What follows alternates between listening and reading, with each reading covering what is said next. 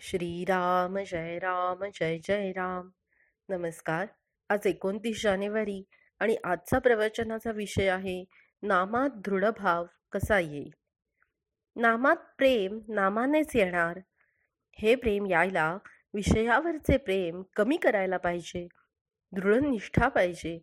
नामच तारेल नामच सर्व काही करील असा दृढभाव पाहिजे. तो ठेवून व्यवहारातले प्रयत्न चालू ठेवावेत पण यश देणारा परमात्मा असा भाव पाहिजे. वैद्याकडचे औषध आपण गड्याकडून मागवतो पण गुण गड्याने दिला असे म्हणत नाही. याच्याही पुढे जाऊन वैद्याच्या औषधाने आलेला गुण परमात्म्यानेच दिला असे का मानत नाही? परमात्म्याला शरण जाणे म्हणजे परमात्मा आपला आहे त्याच्या वाचून आपल्याला दुसरे कोणी नाही. आपण काही करत नसून सर्व तोच आपल्या हिताकरिता करत आहे असा दृढ विश्वास ठेवणे. आपण आपल्या बायका मुलांवर प्रेम करतो कारण त्यांना आपले म्हटले आहे म्हणून. म्हणजे प्रेम हे आपलेपणात आहे. मग परमात्म्याला आपले म्हटले म्हणजे सहजच त्याच्यावर प्रेम बसणार नाही का? दुसरे एक असे की भगवंत हा आपला जिवलक सखा आहे. तो सर्व काही आपल्या हिताकरिताच करतो आहे.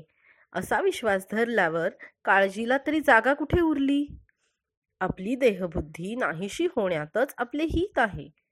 परमात्म्याच्या ठिकाणी आपलेपणा उत्पन्न व्हायला त्याच्या नामाशी पुरेसा सहवास पाहिजे.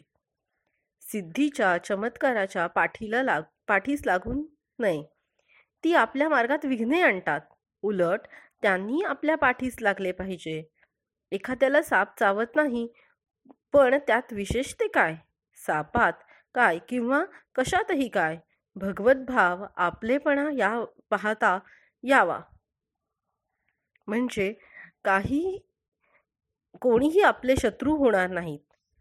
आई आपल्याजवळ आहे या भावनेने मूल जसे निर्भय असते तसे भगवंत आपल्यापाशी आहे या भावनेने आपण निर्धास्त असावे. आपल्याला ज्या गावाला जायचे आहे त्या गावाची गाडी आली की नाही एवढे पहावे. गाडीत कोण भेटतो याला फारसे महत्त्व नाही. समजा गाडीत आपल्याला कोणीच भेटले नाही तर आपण स्वस्थ झोप घेत आपल्या गावी जातो. त्याप्रमाणे आपण आपले साधन करावे. सृष्टीची तत्वे किती आहेत वगैरेच्या भानगडीत पडू नये.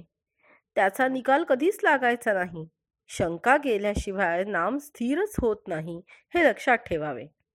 देहबुद्धी जोपर्यंत आहे तोपर्यंत नामाचे महत्त्व कळणार नाही.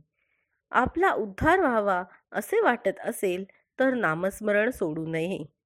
म्हणूनच स्वामी महाराज म्हणतात परमात्मा जसा निरुपाधिक आहे तसेच नाम ही निरुपाधिक आहे.